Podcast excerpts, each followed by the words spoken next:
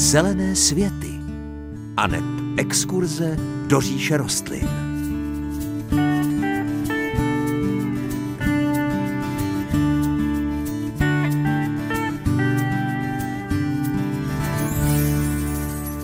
Krásné páteční dopoledne. Na konci února už můžeme směle tvrdit, že všem zahrádkářům a pěstitelům pomalu končí zimní prázdniny. Než se zahrada probere do plného života, může to ještě chviličku trvat. No a na nás je udělat jí k tomu probouzení dostatek prostoru. Čeká nás období plné uklízení, řezů a příprav na jarní období. My se postupně probereme různé úkony, které našim zahradám pomohou vypadat skvěle. Příjemné páteční dopoledne přeje moderátorsky zahradnická dvojice Hanka Šoberová a Pavel Chlouba.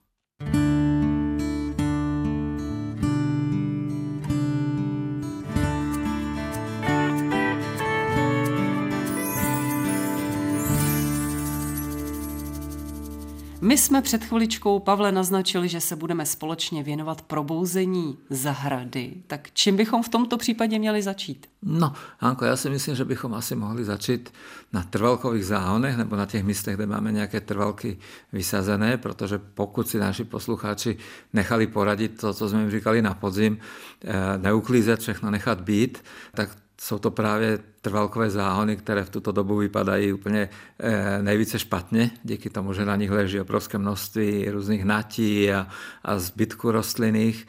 Takže za prvé to vypadá nehezky a za druhé také doufám, že to funguje na zahradách našich posluchačů, že v trvalkových záhonech mají také vysazené nějaké cibuloviny.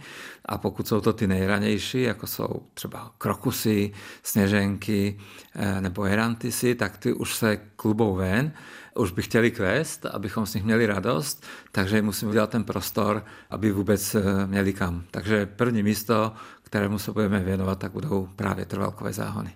Ano, platí v tomto případě, že ty trvalkové záhony budeme stříhat těsně nad zemí, všechno, co zůstalo z minulého roku, nebo jak si s tím poradit? Je to téměř tak, jak říkáte, Hanko, budeme stříhat všechno, co zůstalo z minulého roku ale je odumřele.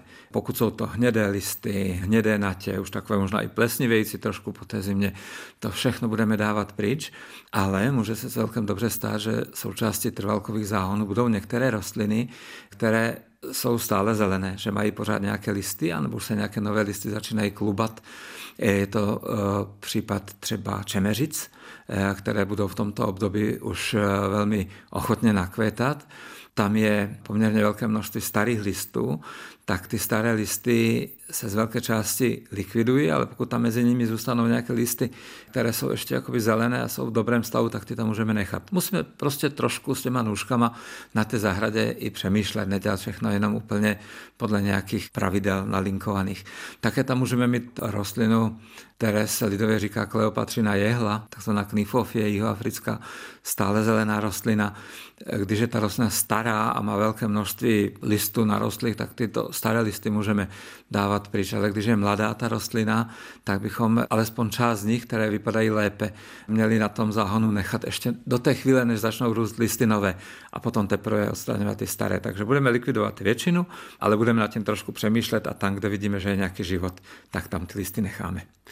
A zase ty trávy. Není tomu tak dlouho, co jsme naše posluchače nabádali, aby je nesvazovali velmi brzy, aby je ponechali svému životu a e, k tomu svazování se ubírali až skutečně v zimě, tak traviny máme posvazované a co s nimi teď budeme dělat na jaře? Traviny jsou pořád velké téma pro zahrádkáře i pro zahradníky. Je to možná dané i tím, že jejich sortiment se neustále rozšiřuje, máme více od druhů a druhů k dispozici a ne všechny jsou úplně stejné, takže ve většině případů, kdy ty trávy mají velká uschlá stébla, listy, které už začínají se pomalinku uvolňovat a dělat trošku i nepořádek na té zahradě, tak většinu těch tráv budeme brát eh, těsně nad zemí ale jsou i trávy, které jsou jakoby takové hodně trsnaté, že vyrůstá vlastně všechno z jednoho místa, jako jsou třeba dochany.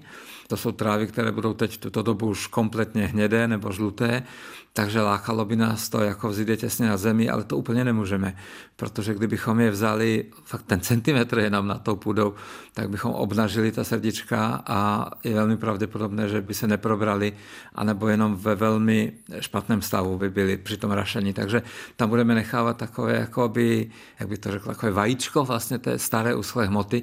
Budeme řezat nad zemi uprostřed toho trsu nějakých 5-7 cm, tak aby to nevypadalo jako když se vyřízne strom lese. A také jsou potom trávy, které jsou stále zelené, nebo takové částečně stále zelené, to jsou zejména ostřice, tak tam eh, ten řez bude zase úplně jiný.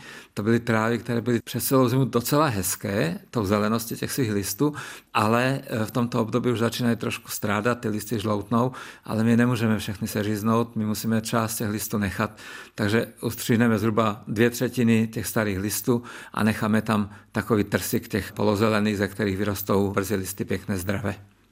Ale tímto s prací na zahradě v předjeří zdaleka nekončíme. Po písničce se k tomuto tématu ještě vrátíme.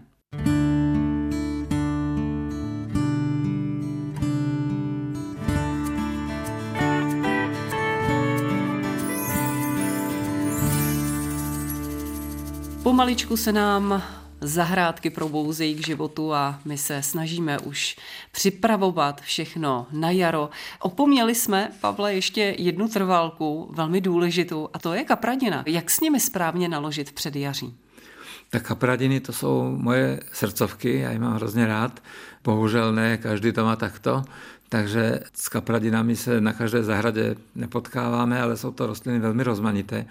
Také bychom je podle toho, jak se chovají přes zimu, mohli rozdělit do dvou skupin. Některé jsou úplně zhnědnuté a zatažené, ale některé druhy kapradin jsou buď úplně nebo částečně stále zelené a docela velkou parádu nadělali i v zimě, v zimním období.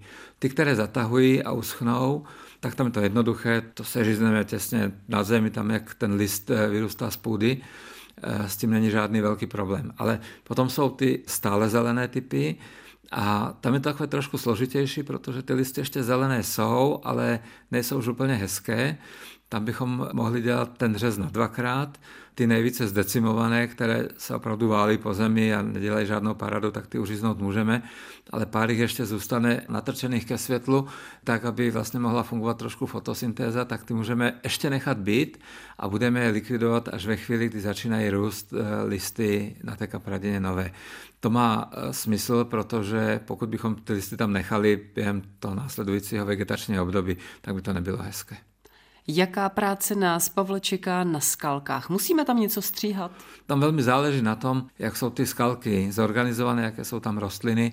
Pokud jsou tam jenom miniaturní nizonké rostlinky do těch 5, 7, 10 cm, tak tam obvykle není ke stříhání nic ale také se tam občas může objevit nějaká vyšší trvalka, nebo pokud je ta skalka třeba trošku zastěněna, tak něco z toho kapradí. Takže skalku bychom si měli projít a udělat tam trošku pořádek. Ty věci, které tam ční nehezky, tak ty dáme v tomto období pryč, ale moc práce na té skalce zatím asi nebude. No a což takhle ostatní rostliny, které jsou součástí trvalkových záhonů? To často bývá v těch lepších případech. Mohou tam být třeba nějaké keře, možná i nějaké cibuloviny, tak eh, tam se budeme trošku vést intuici a odstraňovat ty části, které jsou nehezké, konkurenční, nemocné malinko.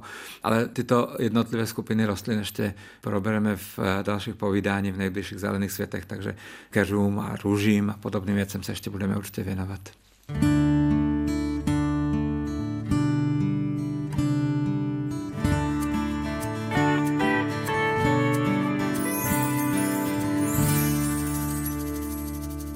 Se v zelených světech trošičku vrátíme do Francie. Pavle, aktuálně se odtud hlásíme, ale vy už jste sem zavítal několikrát. Není to vaše poprvé, na rozdíl ode mě.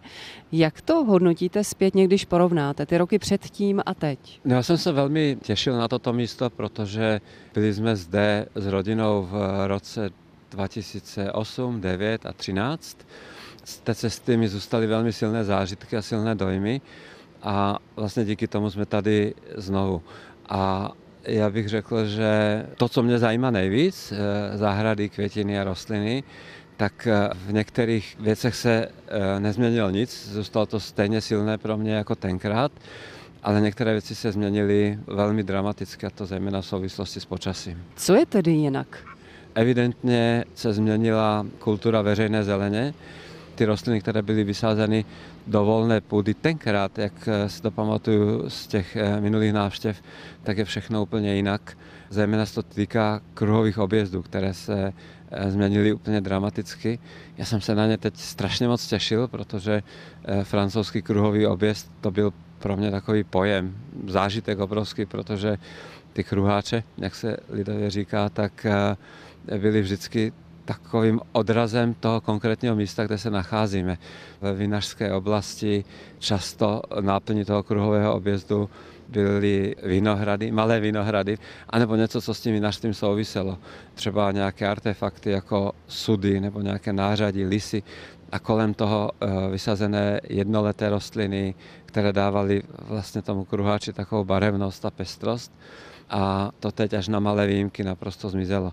Viděli jsme asi dva kruháče, které byly velmi velkorysé na ten francouzský způsob, ale také jsme viděli hodně těch, kde už byla jenom tráva a uschlé zbytky rostlin, takže ta změna je pro mě velmi dramatická. Čemu to přisuzujete? Mně se nechce věřit tomu, že by francouzi upustili od svých honosných, krásně osázených kruhových objezdů jenom tak. No určitě to nebylo jenom tak. Ta francouzská kultura zahradničení je velmi silná a myslím si, že to byla i jejich pícha ale nepochybně to počasí se změnilo. Někdo pořád nad tím pochybuje a tváří se eh, nejistě, že klimatická změna je spíše nějaký eh, výmysl někoho, ale není to pravda. Muselo to být počasí, protože pokud to nešlo za normálních okolností udržet v dobrém stavu, tak nešlo jinak, než eh, od toho ustoupit a to, že vlastně je jiné počasí, že je větší sucho, větší horko, tak nevidím jenom na tom, že se změnili kruháče, ale eh, že i stromy podél silnic v krajině, ve městě jsou na tom úplně jinak, než byly kdysi. Měli jsme možnost vidět, a já to sleduju, teda já si na to dávám pozor, stromy jako jsou platany, které jsou velmi životaschopné, ve velmi zbydačeném stavu, proschlé, s uschlými větvemi. Další stromy jako topoly, břízy, i mladé výsadby ve veřejné zeleni. Nebyl jsem na to zvyklý, že by bylo tady takové množství uschlých stromů. Možná, že to kdysi fungovalo tak, že se stromy vysadili a o zbytek se postaral počasí a nebylo zapotřebí věnovat tolik energie a financí k údržbě těchto rostlin, ale ty současné jízdy, které vlastně tady absolvujeme a pohledy z oken autobusu, tak dávají jasně najevo, že něco se děje a je to docela významné. Je to velké téma, o kterém by se dalo dlouho hovořit, ale možná jenom ve zkratce má to, Pavle, nějaké řešení? Bude se muset nějak přizpůsobovat třeba i celá ta výsadba? No určitě ano, ale já nevím přesně jak. Alespoň nevím, jak eh, to zvládnout u nás, protože sice máme eh, horká léta eh, s velkým suchem, ale nemůžeme se úplně spolehnout na to, že zimy zůstanou mírné, jako byly ty poslední dvě nebo tři. Takže abych řekl, že mnoho zahradníků nebo krajinářských architektů je tak trošku na rozhraní, aby dobře navolilo svůj systém práce. Jestli opravdu sázet jenom ty rostliny, které vydrží to sucho, protože oni nemusí zase vydržet tu naši zimu, nevíme přesně, jak to všechno bude, takže asi budeme muset hledat mezi rostlinami, které vydrží jedno i druhé a řekl bych, že to bude docela velká práce.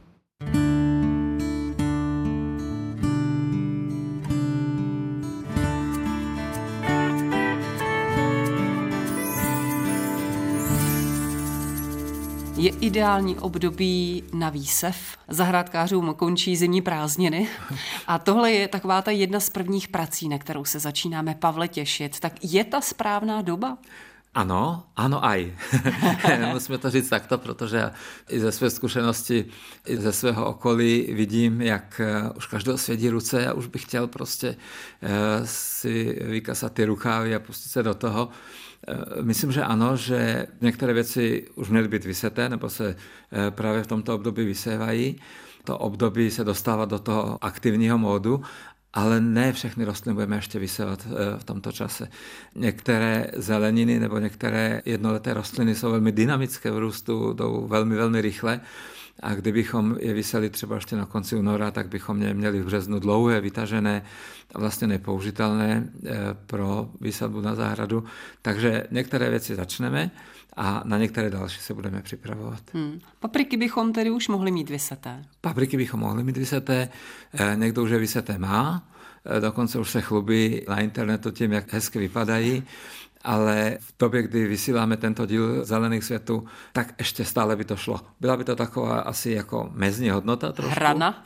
Mezní hrana, ano, přesně tak, ale ještě by se to pořád eh, dalo stihnout. U čili papriček je to trošku horší, oni mají malinko delší vegetační dobu, než je klasická paprika zeleninová, tak tam nevím, nevím. Možná by to taky stalo za pokus, ale ty normální zeleninové papriky ještě pořád stíháme. Měli bychom určitě říct, do čeho budeme vysévat, Pavle? To je, Hanko, stejná písnička, říkáme to mnoho let a musíme to opakovat neustále, protože k mé velké radosti přibývají noví a noví pěstitelé.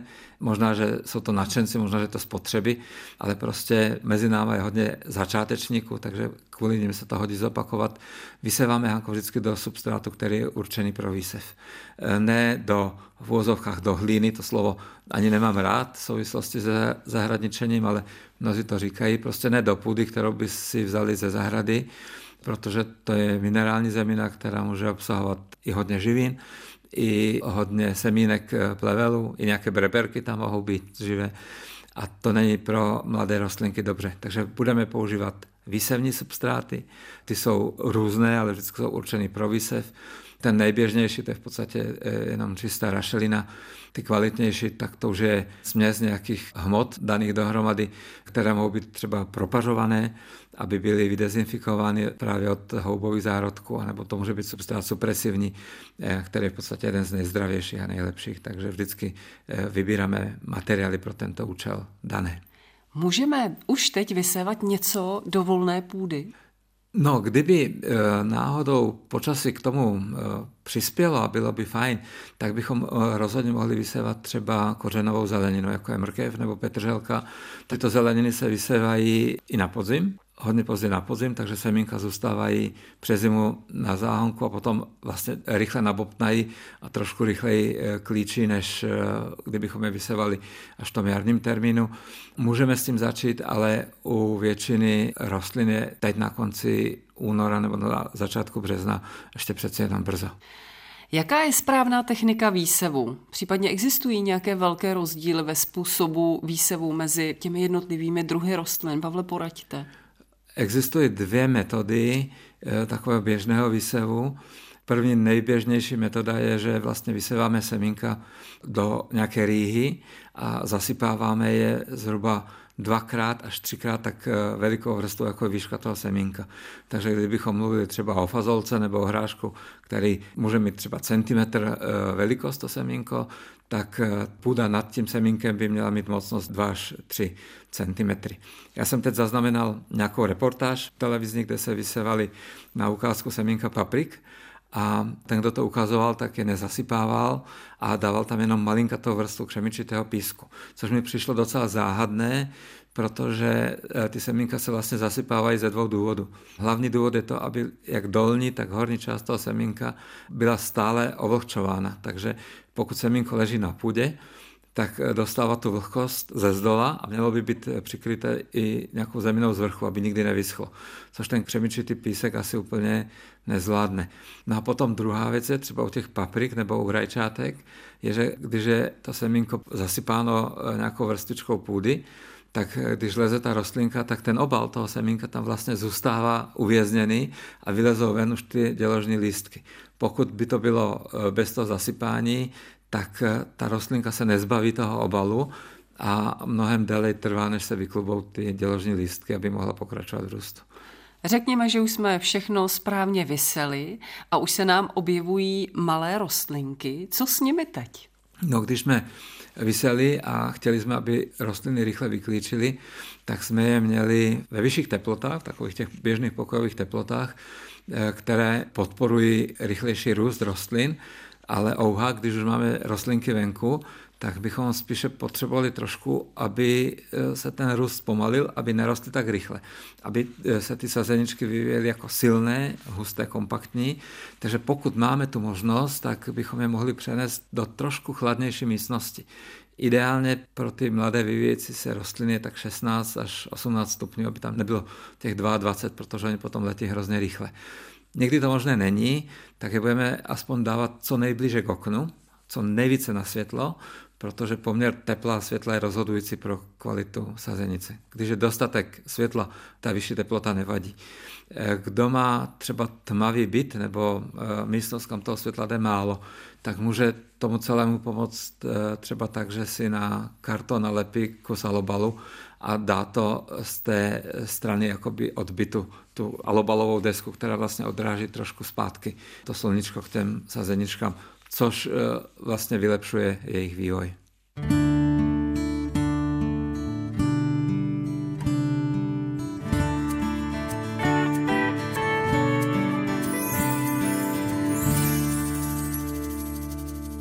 Vy jste byl, Pavle, na konci léta v Holandsku a tak si říkám, jestli se tam objevila nějaká zahrada, která vás něčím zaujala, utkvěla vám v hlavě. Já vím, že jich bylo hodně, ale přece jenom nějaká zajímavostka byla by?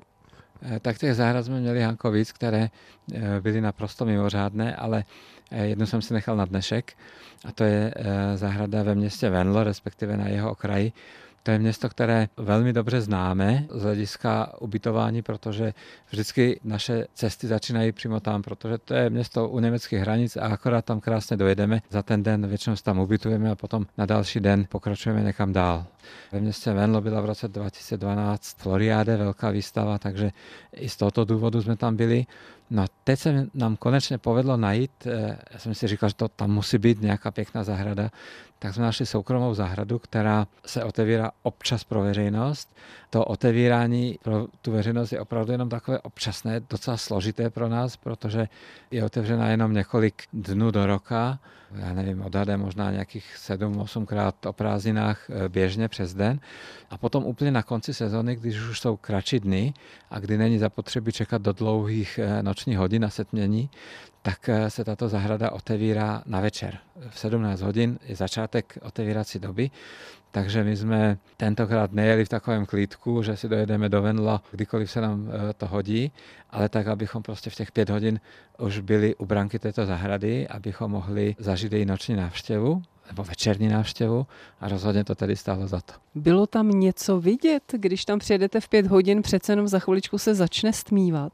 No bylo to úplně perfektně načasované, protože tím, že vlastně Holandsko je ve stejném časovém pásmu jako my a je hodně na západ, tak to stmívání je posunuté proti e, našemu stmívání možná o dobrých 40 minut, takže jsme tam přijeli ještě úplně za světla, ale u vchodu, tam, kde se prodávaly stupenky, tak tam byla takové malinké aranžma a vedle toho aranžma byl malinké ohniště v Kortenové míse. Ohniště hořelo, ohýnek eh, svítil a to bylo takové znamení, že se vlastně jedná o zahradu, která bude brzy na to, jak se otevře eh, nasvícena podle těch reklamních materiálů tisíci světilky. Ano, se to opravdu eh, naplnilo. Byly tam zapálené svíčky? Majitelé té zahrady v době, kdy my jsme do ní vstoupili, začínali s tím zapalování těch svíček. Ty svíčky byly různé, některé byly opravdové, některé byly elektronické a některé byly opravdu jenom jako světilka rozmístěné v tom prostoru. Ale dříve tedy, než eh, vlastně došlo k tomu eh, rožehnutí těch ohňů, jak by se dalo říct, tak my jsme tu zahradu ještě mohli užít za světla a viděli jsme krásnou zahradu rodinného domu, velkorysou, tedy určitě velmi bohatou, která byla rozdělená na několik úplně rozdílných částí. V přední části byl nádherný solitérní strom v trávníku a rozsáhlé trvalkové záhony. Ten strom to bylo ginko převislé. Tak krásný solitérní kultivar od tohoto ginka jsem ještě neviděl až teď. No ale už jak jsme procházeli s manželkou tou zahradou, tak ti majitele vlastně chodili po té zahradě a zapalovali ty svíčky a kolem té 17. hodiny, když my jsme vlastně vstoupili do zahrady, tak tam bylo málo lidí ještě, ale jak vlastně klesalo to sluníčko a stmívalo se, tak těch návštěvníků přibývalo. Až v jednu chvíli si myslím, že jich tam bylo určitě přes 120, 150. Ta zahrada byla veliká, takže bylo celkem místa na to, aby se tam mohli vlastně rozplynout a chodili jsme tou zahradou kde jsou narostlé velké stromy. Je tam asi pět e, kaštanů jedlých, odhadu minimálně 80 let starých. Takže ta kulisa těch velkých stromů dávala tomu místu úplně báječnou, krásnou atmosféru.